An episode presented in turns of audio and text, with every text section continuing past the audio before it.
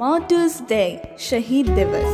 If we could change ourselves, the tendencies in the world would also change. As a man changes his own nature, so does the attitude of the world change towards him. We need not wait to see what others do. Thus spoke Gandhiji. Greetings. As India solemnly observes Martyrs' Day, it is only befitting to remember the man who captivated the masses, the leader who awakened our nation, none other than Mahatma Gandhi. Allow me, Charvi Das of Delhi Public School, Kamti Road, Nagpur, to refresh your memories regarding the towering icon. Martyrs' Day is observed on the thirty-eighth of January every year to honor all those who gave their lives for the country. This day marks the death anniversary of the father of the nation, Mahatma Gandhi.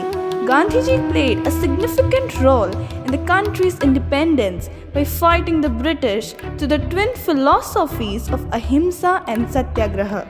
Gandhiji led nationwide campaigns for easing poverty, expanding women's rights, building religious and ethnic amity, ending untouchability, and above all, achieving Swaraj or self-rule.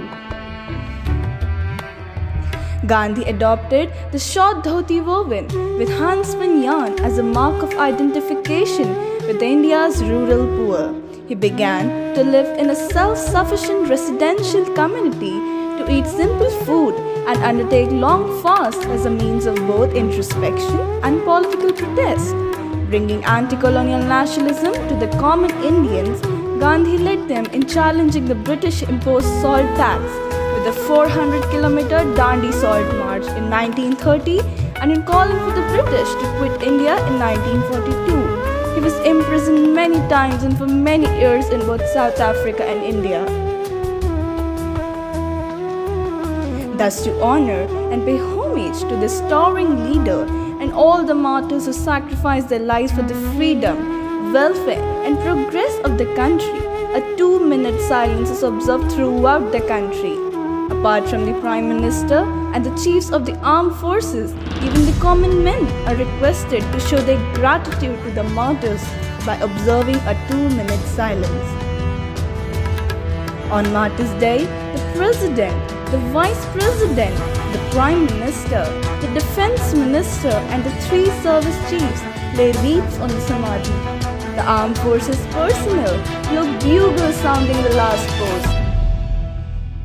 At Delhi Public School, Kamti Road, Nagpur, the deeds of this great leader were extolled in order that the younger generation would be exposed to the immense sacrifices of this champion of the masses. The students discussed his role in winning independence for our nation during assembly, thus keeping his memories burning brightly.